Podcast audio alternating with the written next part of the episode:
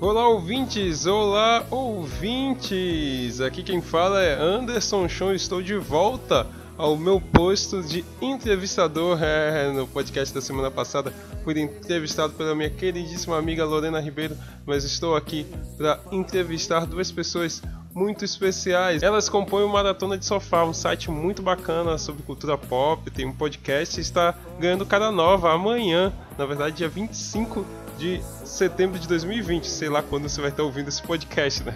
O Maratona de Sofá vai estar estreando o sua logo nova, é, seu site novo, tudo novo, assim. E hoje eu converso com Fernando Medeiros e Bels Barbosa, e a gente conversa por uma premissa muito simples, que é quais são os livros ideais para você ler no sofá. Então falamos sobre livros, sobre mangá, sobre quadrinhos e sobre exposições que nós utilizamos para ler no sofá. E você aí que está ouvindo, qual é a sua posição preferida para ler no sofá? Cara, eu adianto que a minha é aquela onde eu nem tô deitado, nem estou sentado e fico ali apoiando os livros na coxa, assim. Normalmente não dá certo porque você vai escorregando, escorregando, escorregando e quando você perceber você está no último sono. Mas vamos lá, vamos ver essa conversa deliciosa com Bels Barbosa e Fernando Medeiros representando o Maratona de Sofá. Let's go!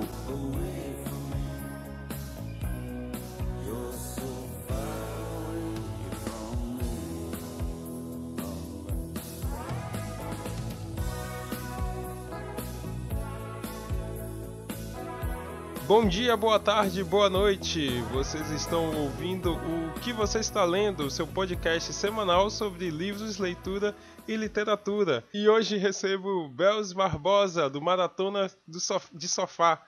Boa noite, Bels. Boa noite, Sean. Tudo bom? Tudo bem, e com você?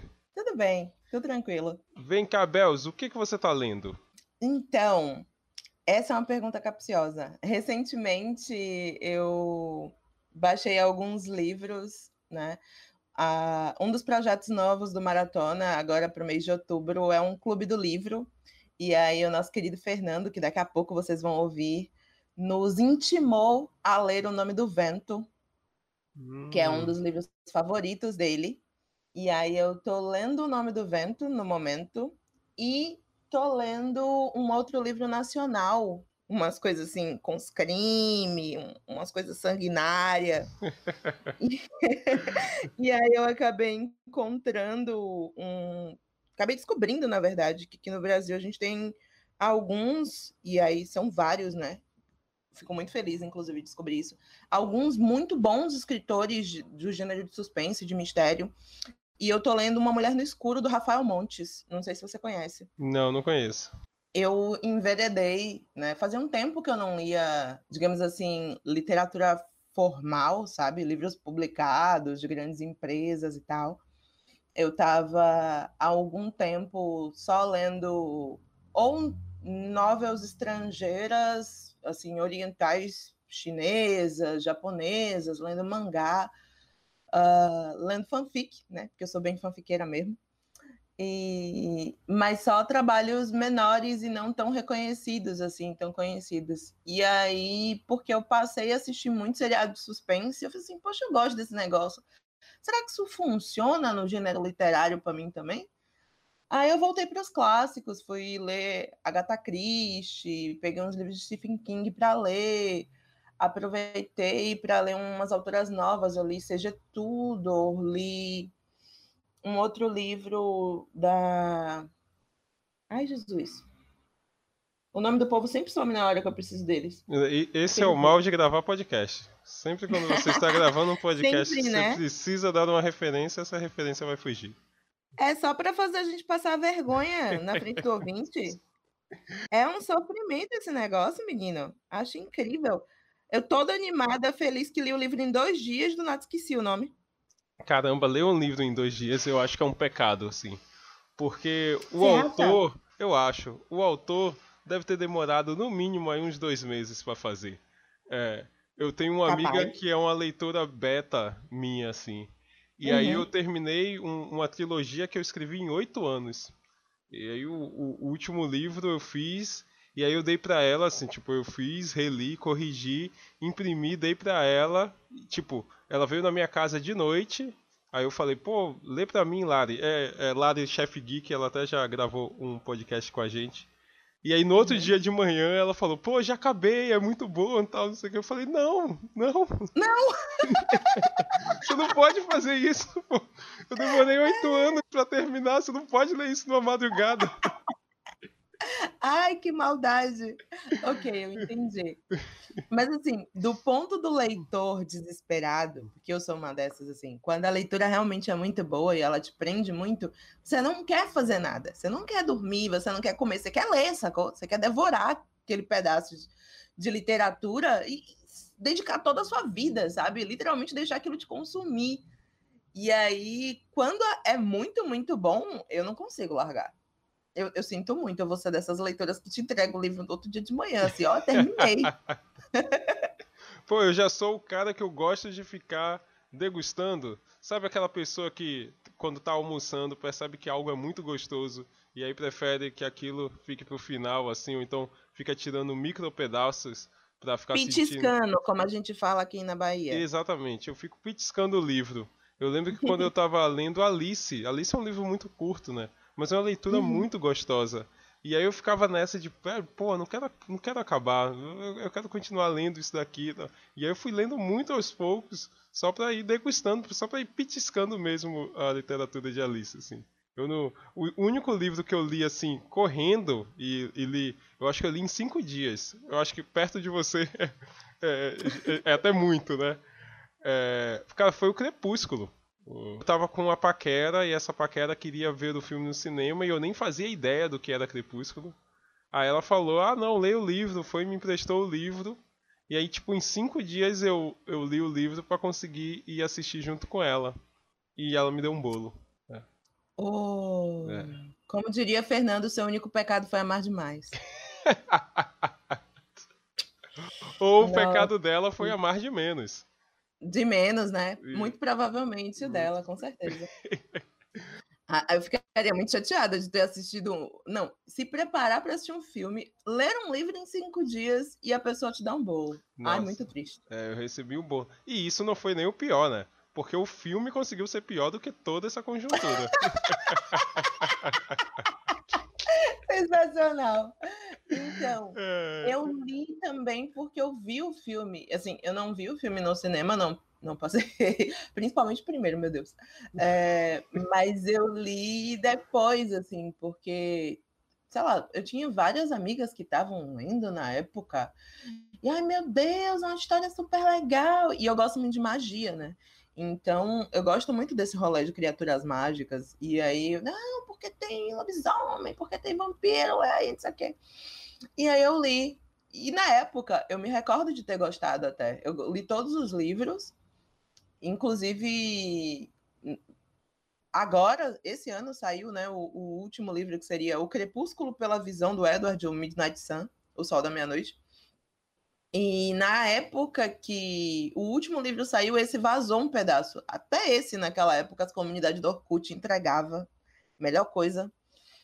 A galera foi, traduziu e soltou. Aí a Stephanie Meyer tirou né, o manuscrito da, da livraria e só devolveu agora, tipo, anos e anos depois. Eu me lembro que na época eu li, eu gostei, mas eu não li tão rapidamente porque eu lia para minha mãe enquanto eu eu estava fazendo a leitura, eu estava lendo para ela também. Então era uma coisa que a gente fazia para passar o tempo. Pô, que legal, velho. É, foi, foi uma boa lembrança agora, eu nem, nem me lembrava mais disso. Na, na mesma época eu li Pela Mão de Alice, eu li todos os livros do Crepúsculo e eu li a saga, a primeira saga Percy Jackson, os cinco primeiros livros. Tudo para lendo e lendo para ela.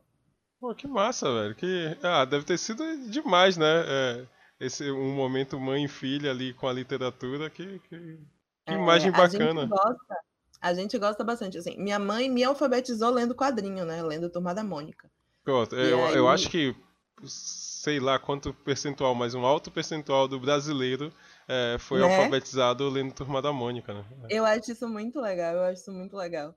É, o Maurício sempre comenta, inclusive, sobre isso. A quantidade de pessoas que foram alfabetizadas, que conheceram ele e falaram: Nossa, minha mãe me alfabetizou lendo quadrinho da Turma da Mônica para mim. E aí acabou também sendo muito. me influenciando muito de ser, né? geek do jeito que eu sou hoje, porque do sebo ali, eu fui crescendo do Turma da Mônica, o meu upgrade foi para X-Men, sacou? Então, já foi ali na, na, na carreirinha. Então, para a gente sempre foi um hábito ler. Até hoje a gente lê coisas em comum, tipo, as novelas que eu leio hoje em dia orientais, ela lê também. Eu tipo, eu passo para ela, ela lê, minha irmã lê também. Acabou sendo um vínculo familiar para a gente a leitura. E hoje recebo o Fernando Medeiros do Maratona de Sofá. Tudo bem, Fernando? Tudo bom, Chão? E aí, como é que tá? Tudo na paz, velhão. E com você, tá tudo bem mesmo? Eu tô nervoso. então, pô, já vou direto ao ponto. Vem cá, me diz o que você tá lendo. Cara, então, quando você me chamou pra entrevista, e meu nervosismo é justamente esse, estar sendo entrevistado é a primeira vez na minha vida, é... essa foi a pergunta que mais me deu medo, porque eu lembro quando a gente conversou no nosso podcast do é, Ser Nerd em Salvador, né? Com a gente conversando em off, você falou que você não mandava mais a pauta para os convidados tal, porque as pessoas ficavam muito travadas. Mas você falou que tem uma pergunta, e eu ouço seu programa, então eu sei que tem uma pergunta que você sempre faz, que é o que as pessoas estão lendo. E isso para mim é um terror, porque eu perdi muito do meu hábito de leitura nos últimos anos. Então eu fiz uma lista aqui das obras que eu tenho inacabadas, que são o Manifesto do Partido Comunista, o Pele Negra, Máscaras Brancas de Fanon, o Caixa de Pássaros, que gerou o filme, Bird Box, Sim. o mangá Monster, que na verdade eu estava relendo e parei também, Sintomas Mórbidos, da Sabrina Fernandes, e o próprio Nome do Vento, que a Abel citou mais cedo. Então, assim, são todos esses livros que eu comecei a ler, mas que eu nunca consegui chegar no final. E é um terror na minha vida isso. Você sabe que eu sempre listo todos os livros que aparecem aqui no episódio, assim. Então significa uhum. que você acabou de me dar uma demanda gigantesca em ter que pesquisar todas as capas. Eu posso mandar para você para facilitar o seu trabalho. é, mas então você é um leitor ali que não é tão regular assim. Você começa, é, não acaba e vai para outro. Você não não tem esse tipo de cobrança com você mesmo. O assim. que que acontece? Não, é o contrário, é uma coisa ainda mais triste. Eu sempre fui a criança que lia muito. Você e a Bels comentaram, por exemplo, que muita gente aprendeu a ler com Maurício de Souza, né? Eu aprendi também, eu aprendi com 4 anos de idade a ler para poder ler os quadrinhos dele. E eu tive a oportunidade de falar isso para ele pessoalmente. Eu fiquei muito feliz nesse dia, fiquei muito nervoso também. Que legal. E eu sempre fui esse, foi muito legal. Foi quando ele esteve aqui em Salvador, num, num, festival de quadrinhos que ia ter aqui. E eu sempre fui essa criança que lia muito. No, na escola, meu, meu intervalo era no, na biblioteca. Eu sempre peguei muito livro para ler, coisa e tal. Só que aí chegou primeiro o momento da, no final da adolescência, já a idade adulta, que você começa a se interessar por outras mídias, né? Você acaba deixando seus hábitos antigos de lado, não é nem questão de mudar de mídia, é uma questão de mudar seus hábitos mesmo. E em segundo lugar, que o período de faculdade minou muito o meu hábito de leitura. Por vários motivos. Primeiro, por uma questão de começar a acessar mais redes sociais nesse período, e eu tinha um uso compulsivo de redes sociais, era horrível. então, é, isso me atrapalhou bastante. O uso de celular também, perto sempre, acaba me atrapalhando muito. E a última coisa, que eu acho que é mais importante do que todas, é a questão da culpa, né? Que Bel estava falando muito sobre como ela tinha que ler muitas coisas durante a faculdade, e eu também, obviamente. Só que muitas vezes eu me pegava não lendo. E aí, tipo, se você tem um tempo livre, porque você deveria estar fazendo uma coisa e não faz, você poderia fazer outra coisa. Só que aí vem a culpa, né? Tipo, não, eu não posso ler agora o livro que eu quero, porque eu tenho que estudar cálculo numérico, eu tenho que estudar, é, sei lá, é, uma linguagem de programação qualquer, eu tenho que estudar banco de dados. Então, que eu fiz computação, né? Ah, é, então pelo que eu entendo, assim, é, você fez algo muito distante dessa, desse hábito de leitura, né? Desse hábito Sim. de leitura de literatura em si. É. Exatamente. Então, esses, essa amálgama de fatores fez com que hoje em dia eu tenha perdido muito esse hábito de leitura, assim, saca?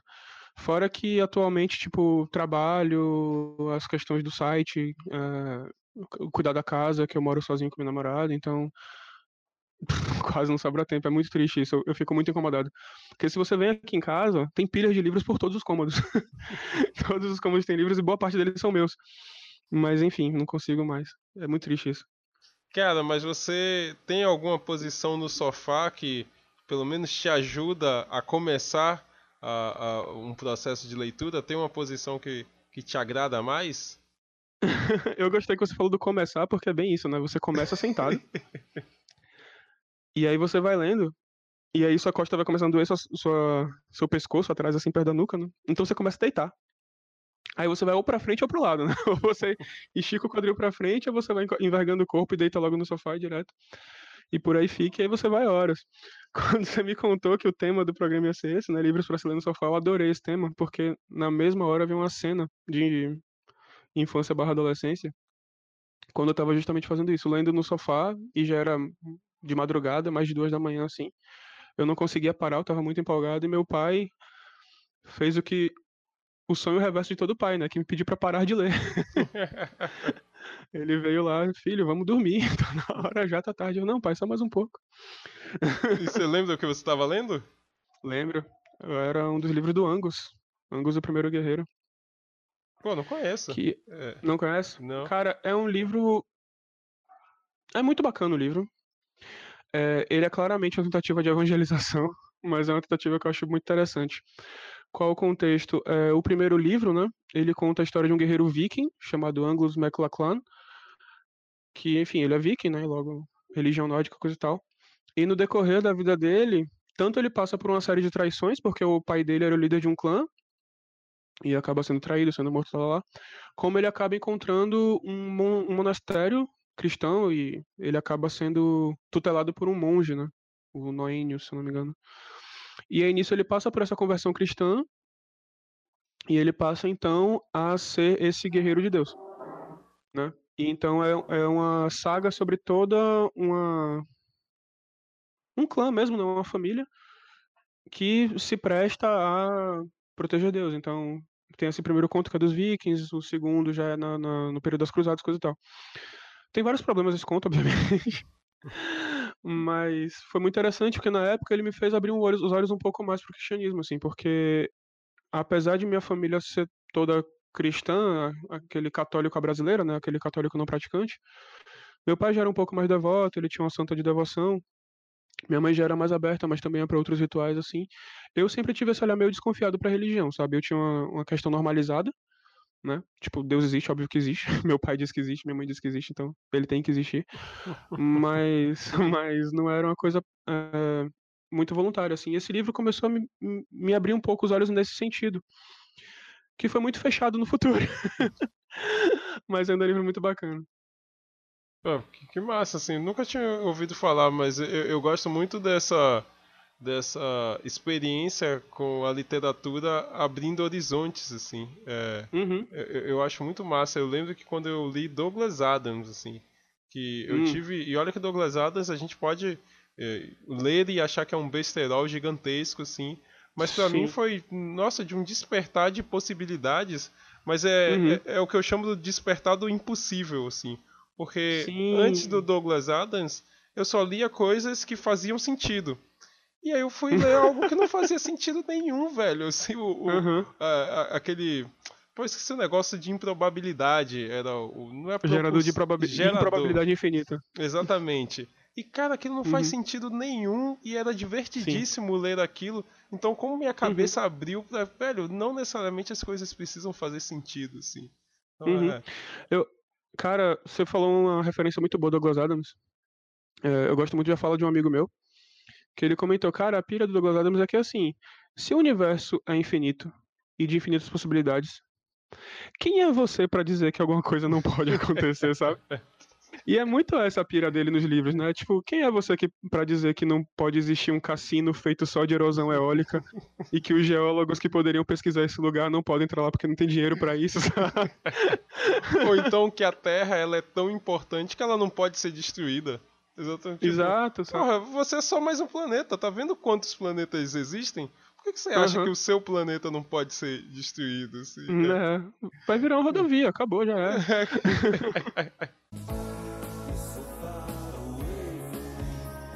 Bel está aqui porque ela faz parte do Maratona do Sofá e ela vai sugerir pra gente qual a melhor leitura para fazer no sofá. Mas eu já te adianto, Bels, que num sofá a gente pode ler de diversas formas, né? Você pode estar ali deitado, pode estar ali recostado no sofá, sentado nele. Qual é a melhor posição para ler no sofá? Olha, eu tenho péssimos hábitos para me sentar.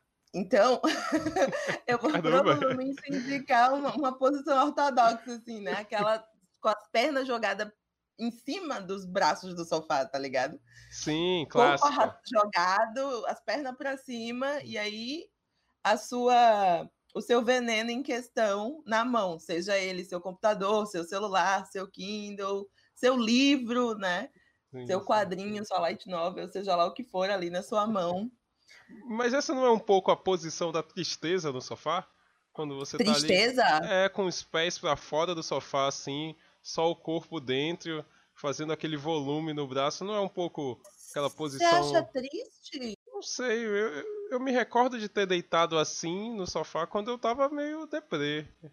Ó, quando eu tô triste, eu deito no sofá em posição fetal, sacou? Tipo, eu só quero chorar ali na posição da barriga da mãe, sacou? Em posição Sim. fetal. Precisa ter um charme, a pessoa não pode chorar à toa, ela tem que fazer uma cena de videoclipe, sacou? Tem que chorar no chuveiro, deslizando no box, não pode ser assim. Ouvindo Nickelback. De é. preferência, Tony Brex, Unbreak My Heart. Nesse nível, tem que ser assim. Uh... Desculpa, gente, eu sou só um pouco palhaça. Fernando, você é um nerd clássico, né? Você é o cara que é, estudou computação, né? Como você estava falando. é, é, o cara que adora quadrinhos. É um cara que usa óculos. É...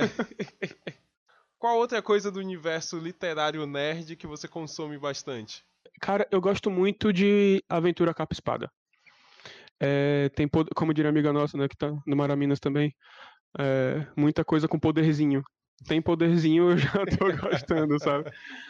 Porque eu não sei, eu acho que tem um momento da vida que você tem que lidar tanto com o mundo concreto, de coisas irritantes e chatas, que essa escapada é fundamental, assim, sabe? Então, tipo, você ir para um mundo que não segue as mesmas regras do seu, assim, é, de certa forma, às vezes é o melhor que você pode fazer, assim, sabe? Até para você conseguir voltar depois, né? Até você, tipo, refletir, tipo, pô, eu queria muito que meu mundo fosse de outra forma, ele não é. Eu tenho que voltar para o mundo real um pouco.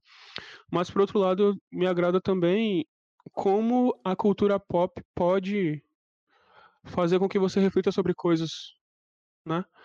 tem uma fala de um podcaster que eu nem gosto mais tanto hoje em dia, mas que eu acho muito interessante, que a ficção científica, por exemplo, ela é boa quando ela te faz refletir sobre o mundo real, né? Sim, sim. Né? Então, Necromancer, por exemplo, Necromancer ou Necromancer, não sei, enfim. É...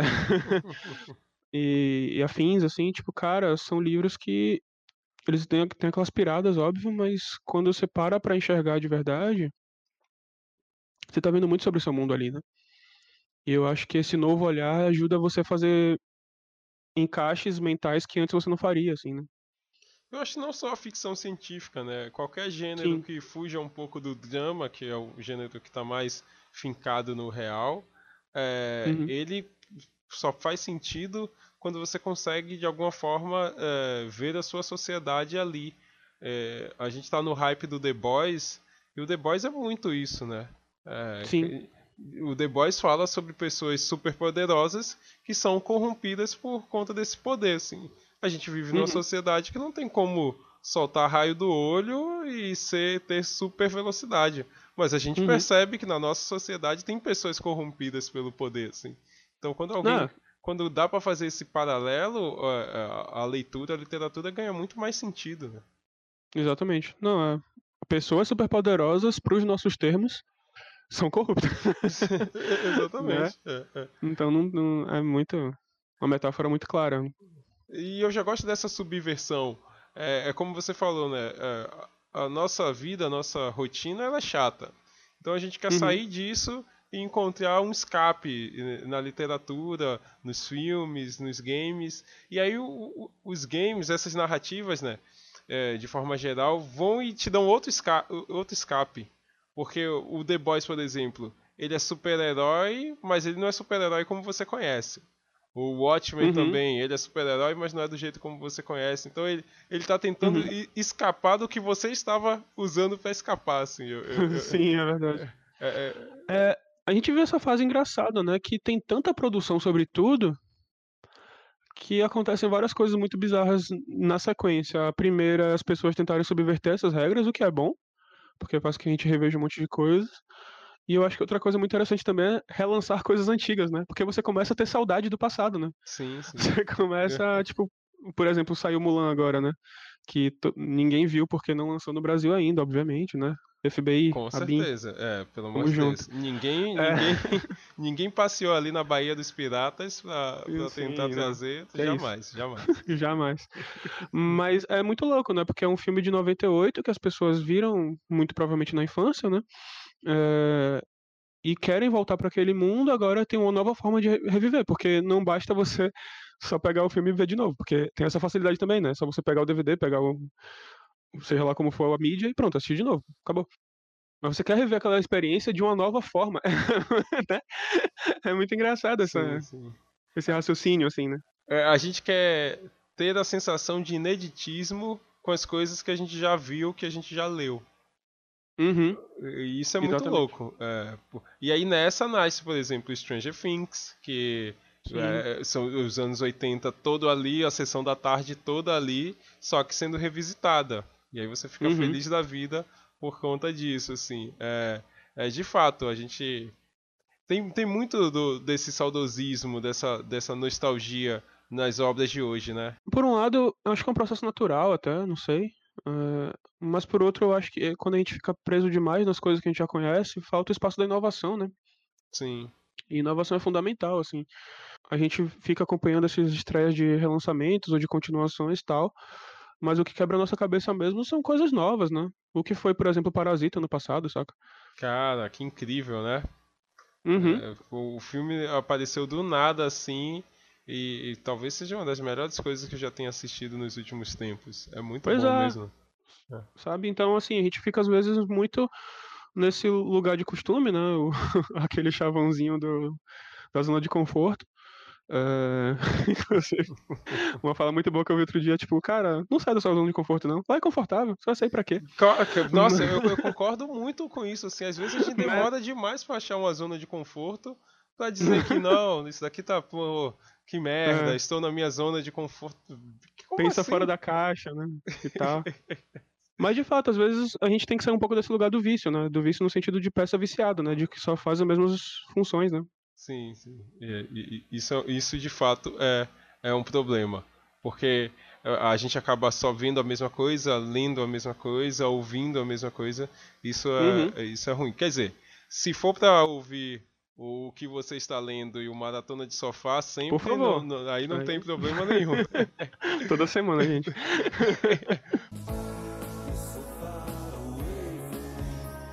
Tenho lido bastante mangá hoje em dia. Pô, adoro mangá. Ah, ai, nossa, eu gosto bastante. É... Mas você tá lendo qual especificamente? Especificamente, eu tô acompanhando o Boku no Hero, Boku no Hero Academia. Eu tô acompanhando Haikyuu, porque eu acompanho os animes e também tô lendo os mangás desses. Uh, eu vou começar Golden Kamuy, provavelmente, porque eu gostei do anime.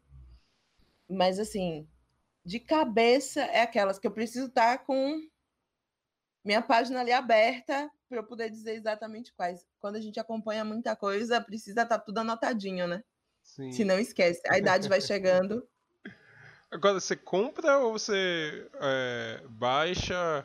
Como é que você tem acesso a esse mangá? Você ainda é uma pessoa que investe seu rico dinheirinho nessa, nessa literatura física? Você é mais do Kindle? Eu sou mais do Kindle, eu sou mais do Kindle, porque por muito tempo comprar não foi uma possibilidade por falta de grana, né? E aí a gente conseguia as coisas na locadora do Paulo Coelho, né? Então a gente ia lá, catava o que podia e tinha aquele acesso. E aí depois de algum tempo, né? Quando eu comecei a trabalhar, eu comprei o Kindle para mim porque ele acaba facilitando não só a questão de espaço, se você não tem para ficar guardando livros, como também boa parte das edições de livros são muito mais baratas no formato Kindle, né? E eu nunca tive problema com ler é, em tela, né? Esse já é o meu segundo Kindle, diga-se de passagem. Eu ganhei o meu primeiro de presente, e aí ele durou anos comigo, mas coitado, acabou me abandonando, me deixando tristíssima. E aí eu comprei um segundo, tem uns dois, três anos, e ele tá aqui firme e forte. É um, é um negócio que eu acho incrível. A possibilidade de, sei lá, no momento eu tenho uns 600 livros, talvez, dentro da memória do Kindle. E desses 600 livros, tem coisa tipo coisa para a universidade, tem literatura é, é, de lazer, tem todo tipo de coisa. E não ocupa espaço, sabe? Tipo, físico para quem não tem é importante, né?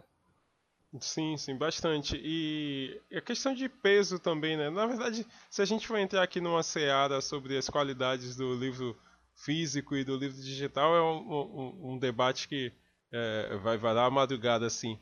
Sim. Mas é, eu acho que a questão do peso também, é, é, quando você coloca um livro na mochila, eu lembro quando eu encasquetei que eu queria ler It, a coisa. E It, uhum. a coisa é uma bíblia, assim, um é negócio gigante. Com, quase mil páginas e tal mas eu botei na cabeça que eu queria ler. E eu parei de, com isso quando eu já não aguentava mais o peso na mochila. Então minha mochila tinha um peso X, Nossa. aí eu botava aquele taboco de livro dentro, assim, ficava muito pesado. E eu fiquei me convencendo de que não, tá de boa, tá de boa, até falar, ó, não tem como eu ficar levando essas, esse livro para todos os lugares, porque é, eu não preciso disso, assim. Eu posso uhum. ler em casa, eu não, eu não vou morrer amanhã, assim, eu vou ter tempo para ler esse livro. Então, a questão peso, você consegue ter diversos livros ali dentro, assim. Eu não tenho Kindle, mas é, é, assim que eu conseguir terminar a reforma da minha casa, eu acho que o primeiro plano vai ser comprar um. Eu me recordo assim que esse é um erro que usualmente todo leitor, né, que gosta muito de, a pessoa que gosta muito de ler, ela acaba cometendo. É aquilo tem que ser sempre um, assim, para a eventualidade de ter um tempo no seu dia a dia na rua, entre a universidade, trabalho, a correria, tem que ter um livro ali, porque caso você tenha tempo, dá uma lidinha. O problema é quando você quer ler uma coisa muito grande, ou o problema é quando você carrega muito peso, né? Por exemplo, eu, uma das minhas graduações foi das que eu abandonei, né, na vida passada, foi direito. E aí o aluno de direito anda com vademecum, que é um negócio uma bíblia, né, assim, tripla, digamos assim, porque é um livro absurdamente pesado, gigante, que é um compêndio de códigos. E aí, não dá para você levar um livro extra para ler, sabe? você já leva o livro da faculdade, tem que levar o Vadimeco, tem que levar um outro código pequeno. Nossa, era um sofrimento para mim, era um sofrimento. E aí foi justamente na época que eu ganhei o meu primeiro Kindle de presente e facilitou a minha vida. É um negócio absurdo, tipo assim, qualquer coisa cabia ali sabe? E a memória, se você utiliza o formato correto do aplicativo, é incrível, porque a memória que parece ser pequena acaba se tornando gigante, né? 4 ou 6 gigas cabe muita coisa. Então eu, eu só vejo, assim, prós, não vejo contras. Mas eu compreendo as pessoas que gostam do seu livro físico, aquela coisa religiosa, eu entendo, super de boas, também gosto. Quando dá, tem espaço, compro, estamos aqui. Mas não podendo, Kindle tá ótimo. É, eu, eu gosto muito do livro físico porque eu também gosto muito de emprestar livro. Então eu sou. Eu tenho muito quadrinho assim. Eu sou fanático uhum. pelo Watchmen, já falei isso algumas vezes. E o Watchmen é o tipo de quadrinho que eu tenho dois. Um só para eu poder emprestar. Porque pra todo mundo Sério? que eu falar, juro, é, é, todo mundo que eu falar sobre o Watchmen e a pessoa se encantar, eu digo, não, pronto, leva esse aqui. Então um é meu, mas o outro serve só para eu dar emprestado, assim, dar emprestado, nem sei se isso existe, né?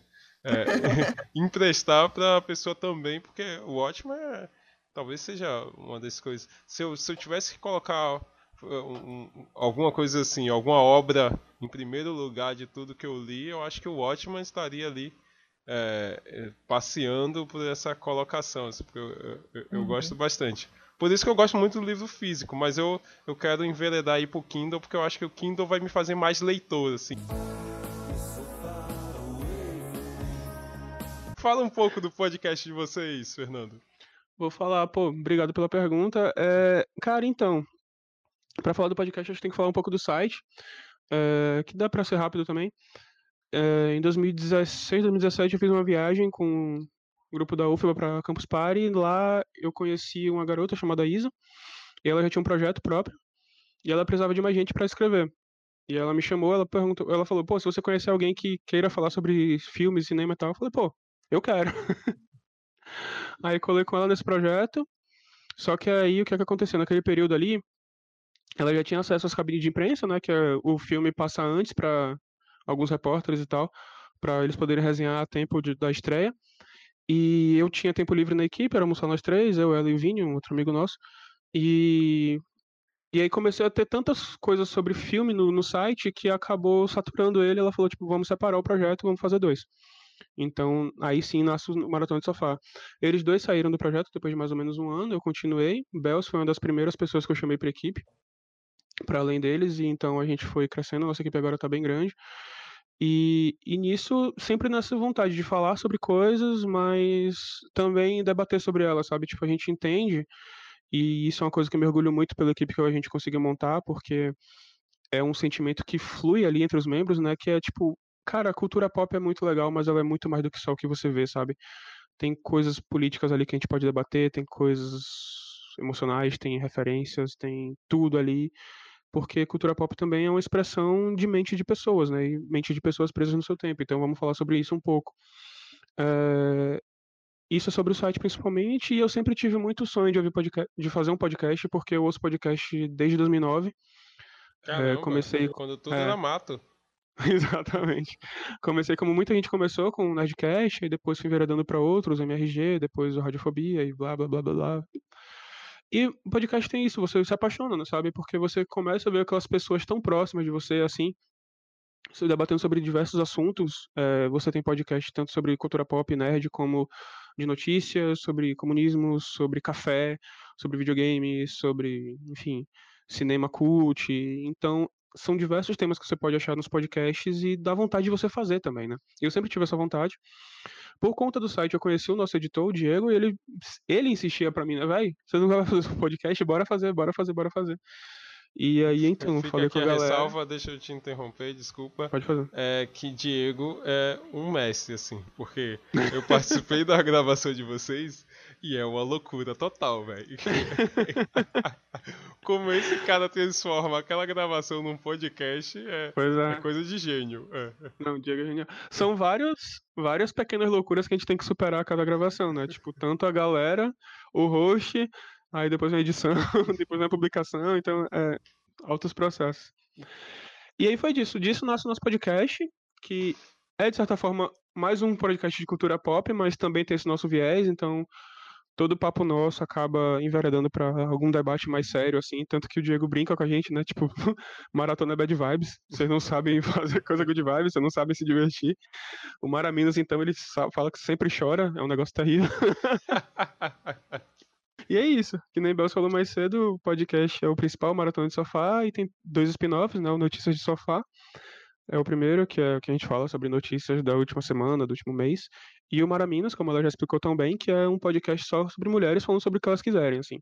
Se fosse a DC, o Maratona de Sofá seria a linha é, principal e os outros uhum. dois seriam multiversos, seria isso? Isso, tipo isso. Debater sobre cultura pop ou então comportamentos, a gente, o último que a gente lançou, né, semana passada, datei seu programa, me perdoem, foi sobre comidas. Você tá se vingando, e... porque eu datei... eu datei o de vocês, você tá querendo datar o meu também. Eu nem lembrava, desculpa. Mas enfim, a gente fala sobre comidas, a gente fala sobre um filme qualquer, a gente vai gravar sobre Mulan, enfim. Mas a gente acaba sempre veredando para esses debates mais sérios, que é o que a gente curte fazer.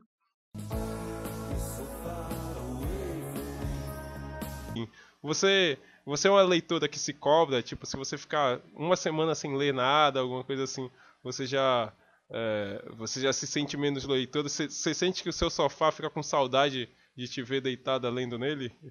Não, assim, antigamente eu sentia, mas era uma cobrança muito mais externa das pessoas para com você, sabe? Quando amigos ou pessoas conhecidas que viram para você, ai, mas eu tô lendo Gabriel Garcia Marques. Ai, mas eu tô lendo tal autor assim assim. Aí você fica assim, tipo, poxa, não tô lendo nada. E eu passei por um período na universidade que eu não conseguia ler porque todo o tempo que eu tinha era dedicado para ler o conteúdo da universidade. Então, meio que matou um pouco a leitora em mim, sabe? E aí eu ficava me sentindo muito mal porque as outras pessoas ao meu redor estavam tendo tempo, estavam conseguindo ler, e por que, que eu não conseguia? Qual era o problema comigo? Mas eu acabei desapegando, sabe? Porque no final das contas, a leitura é um hábito, acima de tudo, para mim, muito prazeroso, tanto quanto a escrita, né? Então, é algo que eu faço para me fazer bem. Se eu vou ficar me cobrando, eu estou me fazendo mal. Então, não faz sentido eu ficar me cobrando porque eu não li, ou porque eu não estou lendo tal autor, ou porque a minha evolução de leitura não é, sei lá, igual a das outras pessoas. Ou, por exemplo, por eu ser uma pessoa já, né? Já tô na casa dos 30, já tô velha, mas tô aí lendo anime, tô lendo mangá, sabe? Tô, tô lendo quadrinho, tipo.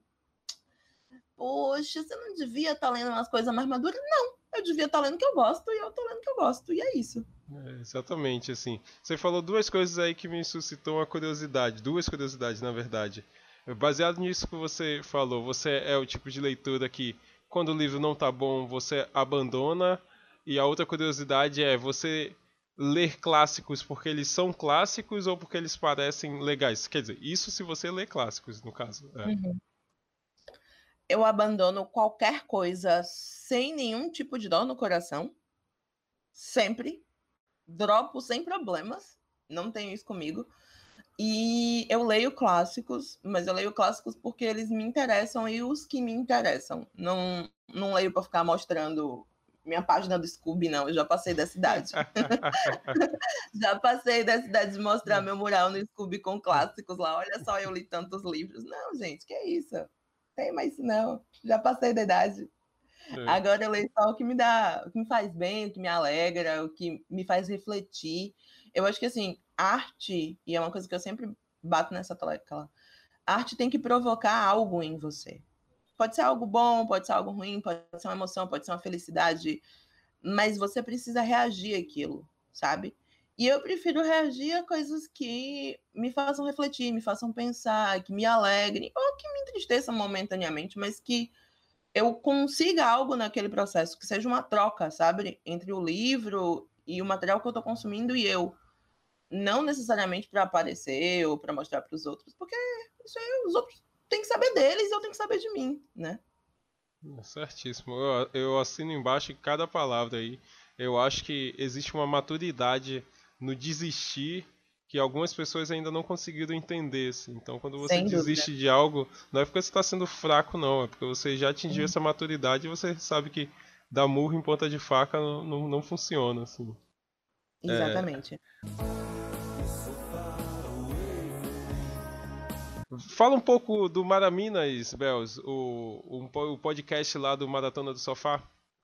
Então, o Maratona é um site, né? E a gente tem o podcast do Maratona de Sofá. E dentro do podcast a gente tem outros dois podcasts que são nossos spin-offs, que é o Notícias de Sofá e o Maraminas. O Maraminas é um grupo só de mulheres, né? Todas nós somos meninas bonitinhas. Inclusive, eu sei que você conhece pessoalmente a Lori, nossa querida. Sim, que também Lorena, Lorena Ribeiro foi a nossa primeira convidada aqui. Olha só, que uhum. honra. Maravilhosíssima. Claramente uma maravilhosa. Mara Minas, maravilhosa. Fica aí a dica. E aí nós somos, no momento, nove meninas, né? Somos eu, Laís, Lori, Ana, Aisla, Mai, Milena e de vez em quando a gente recebe convidados, todo mês, ah, são edições mensais, então todo mês a gente grava, e usualmente na primeira ou na segunda semana do mês o podcast é lançado. Uh, nós gravamos, inclusive, essa semana, então no fim da semana vai sair um episódio. É, e o tema dessa semana foi sobre viajar sozinha, né? A gente recebeu uma colega nossa que faz parte do Se Quiser Pode, e ela contou das aventuras dela viajando pelo Brasil. Pô, e legal, todo mês gente é, nossa, foi muito, foi muito, muito legal mesmo. Tanto é que a gente já vai fazer, inclusive, uma parte 2, foi muito, rendeu bastante. E a gente abre o coração, sabe, no podcast. A gente já falou sobre animação, a gente começou no dia 8 de março, né?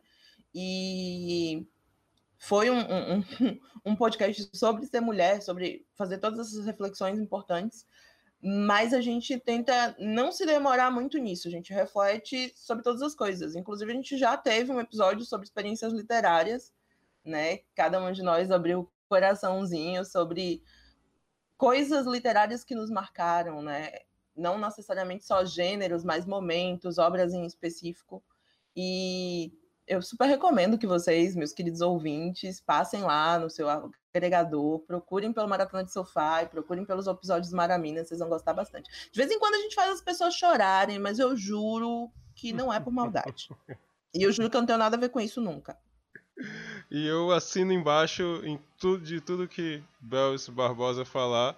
E agradeço muito pela, pela sua presença, Belos. É, eu... Ah, eu que agradeço o convite. Pô, que, que massa, assim. Eu já participei do Maratona de Sofá, é muito legal, assim. É, não sei, o Maraminas convida homens também ou as convidadas são só mulheres?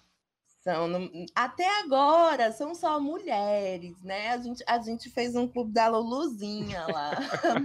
Meninos não são permitidos. Fernando, coitado, ele sofre toda semana quando a gente vai gravar, porque ele quer saber o que está acontecendo. Não, não, pode, não pode, assim. Não é. Então, pode. sai o episódio. Eu ia escalar aqui, me escalar para ser convidado, mas eu também não, não, eu acho que eu também não, não posso participar, então é, é isso, assim. Me, me resta escutar só. Tem nada não. A gente grava um episódio do Maratona com todas as maraminas pra você conhecer todo mundo. Vai Pronto, dar tudo certo. massa. Resolvido.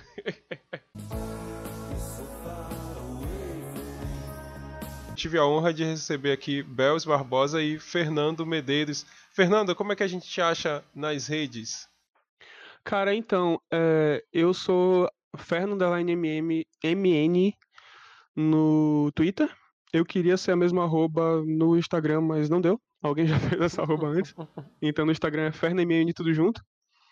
E no Facebook é Fernando Medeiros Nascimento mesmo, meu nome completo. Eu falei muito rápido, né? Eu tenho esse problema de dicção. É... eu vou repetir então. Fernando Medeiros do Nascimento. Mas vai estar tá na descrição do site, no andersonshow.com, uhum. vai estar tá o link do Maratona de Sofá, o link do Instagram e todas as Sim. referências literárias que a gente conversou nesse episódio. Velho, brigadão, é, vida longa aí pro Maratona de Sofá. Eu que agradeço. É, é, é muito bacana, assim. E no, no final do episódio, eu sempre peço para que o convidado em questão, nesse caso, Fernando, leia algo pra gente. Fernando, você separou o quê? É, como a Bels falou no, na outra parte, é, a gente vai fazer um clube do livro em outubro, falando de um dos livros que eu mais gosto, que é o, o Nome do Vento. E lá eu também vou fazer isso que eu vou fazer agora, que é ler a introdução desse livro, que eu sempre achei ela genial e toda vez que eu leio é, ela eu me reencanto assim. Eu acho muito bonito e muito triste ao mesmo tempo.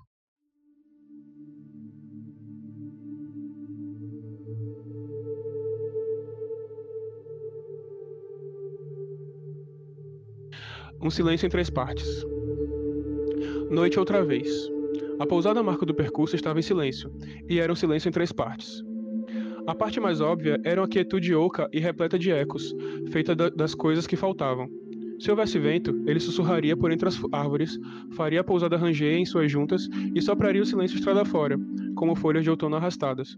Se houvesse uma multidão, ou pelo menos um punhado de homens na pousada, eles encheriam o silêncio de conversa e riso, do burburinho e do clamor esperados de uma casa em que se bebe nas horas sombrias da noite. Se houvesse música. Mas não. É claro que não havia música. Na verdade, não havia nenhuma dessas coisas e por isso o silêncio persistia. Dentro da pousada, uma dupla de homens se encolhia num canto do bar. Os dois bebiam com serena determinação, evitando discussões sérias ou notícias inquietantes. Com isso, acrescentavam um silêncio pequeno e soturno ao maior e mais oco. Ele formava uma espécie de amálgama, um contraponto. O terceiro silêncio não era fácil de notar. Se você passasse uma hora escutando, talvez começasse a senti-lo no assoalho de madeira sob os pés e nos barris toscos e lascados atrás do bar. Ele estava no peso da lareira de pedras negras que conservava o calor de um fogo há muito extinto. Estava no lento vai-vém de uma toalha de linho branco esfregada nos veios da madeira do bar. E estava nas mãos do homem ali postado, que polia o pedaço de mogno já reluzente à luz do lampião. O homem tinha cabelos ruivos de verdade, vermelhos como a chama. Seus olhos eram escuros e distantes, e ele se movia com a segurança sutil de quem conhece muitas coisas. Dele era a pousada marco de, do percurso, como o dele era também o terceiro silêncio. Era apropriado que assim fosse, pois esse era o maior silêncio dos três, englobando os outros dentro de si. Era profundo e amplo como o fim do outono, pesado como o pedregulho alisado pelo rio. Era o som paciente, som de flor colhida do homem que espera a morte.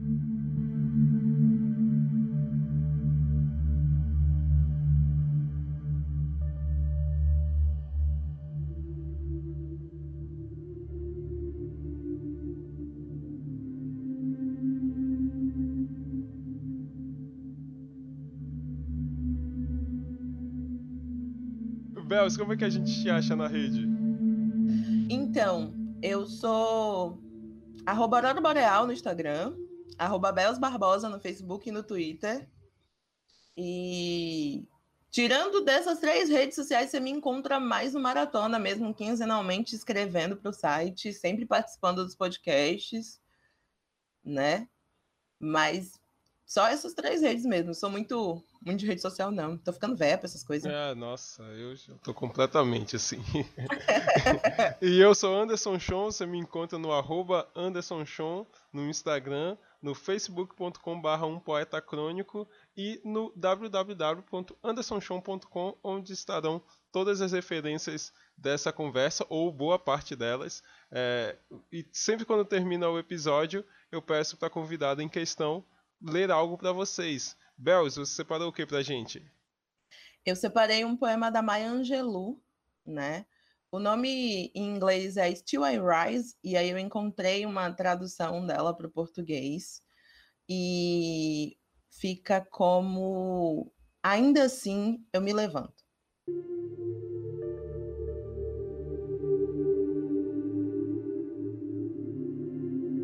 Você pode me desmoralizar na história com as suas mentiras amargas, torcidas. Você pode me pisotear na sujeira extrema, mas ainda assim, como poeira, eu me ergo. O meu atrevimento o incomodou? Por que você está tomado de melancolia? Porque eu ando como se eu estivesse em poços de petróleo, bombeando na minha sala de estar.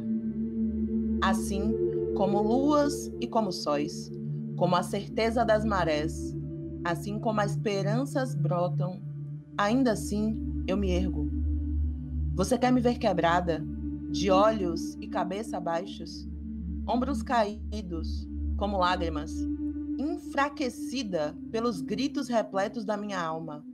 A minha arrogância te ofende? Não leve isso tão a sério, porque eu rio como se tivesse minas de ouro escavadas no meu quintal. Você pode atirar em mim com as suas palavras. Você pode me cortar com seus olhos. Você pode me matar com o seu ódio. Mas ainda assim, como ar, eu me ergo. Minha sensualidade incomoda você? É uma surpresa. Que eu dance como se tivesse diamantes por entre minhas coxas? Fora das cabanas da vergonha da história, eu me ergo. Acima de um passado enraizado na dor, eu me ergo. Eu sou um oceano negro, vasto e revolto. Brotando e expandindo, eu alimento a maré. Deixando para trás noites de terror e medo, eu me ergo. Em um amanhecer que é assombrosamente claro, eu me ergo, trazendo os presentes que meus antepassados ofereceram. Eu sou o sonho e a esperança do escravo. Eu me ergo eu me ergo, eu me ergo.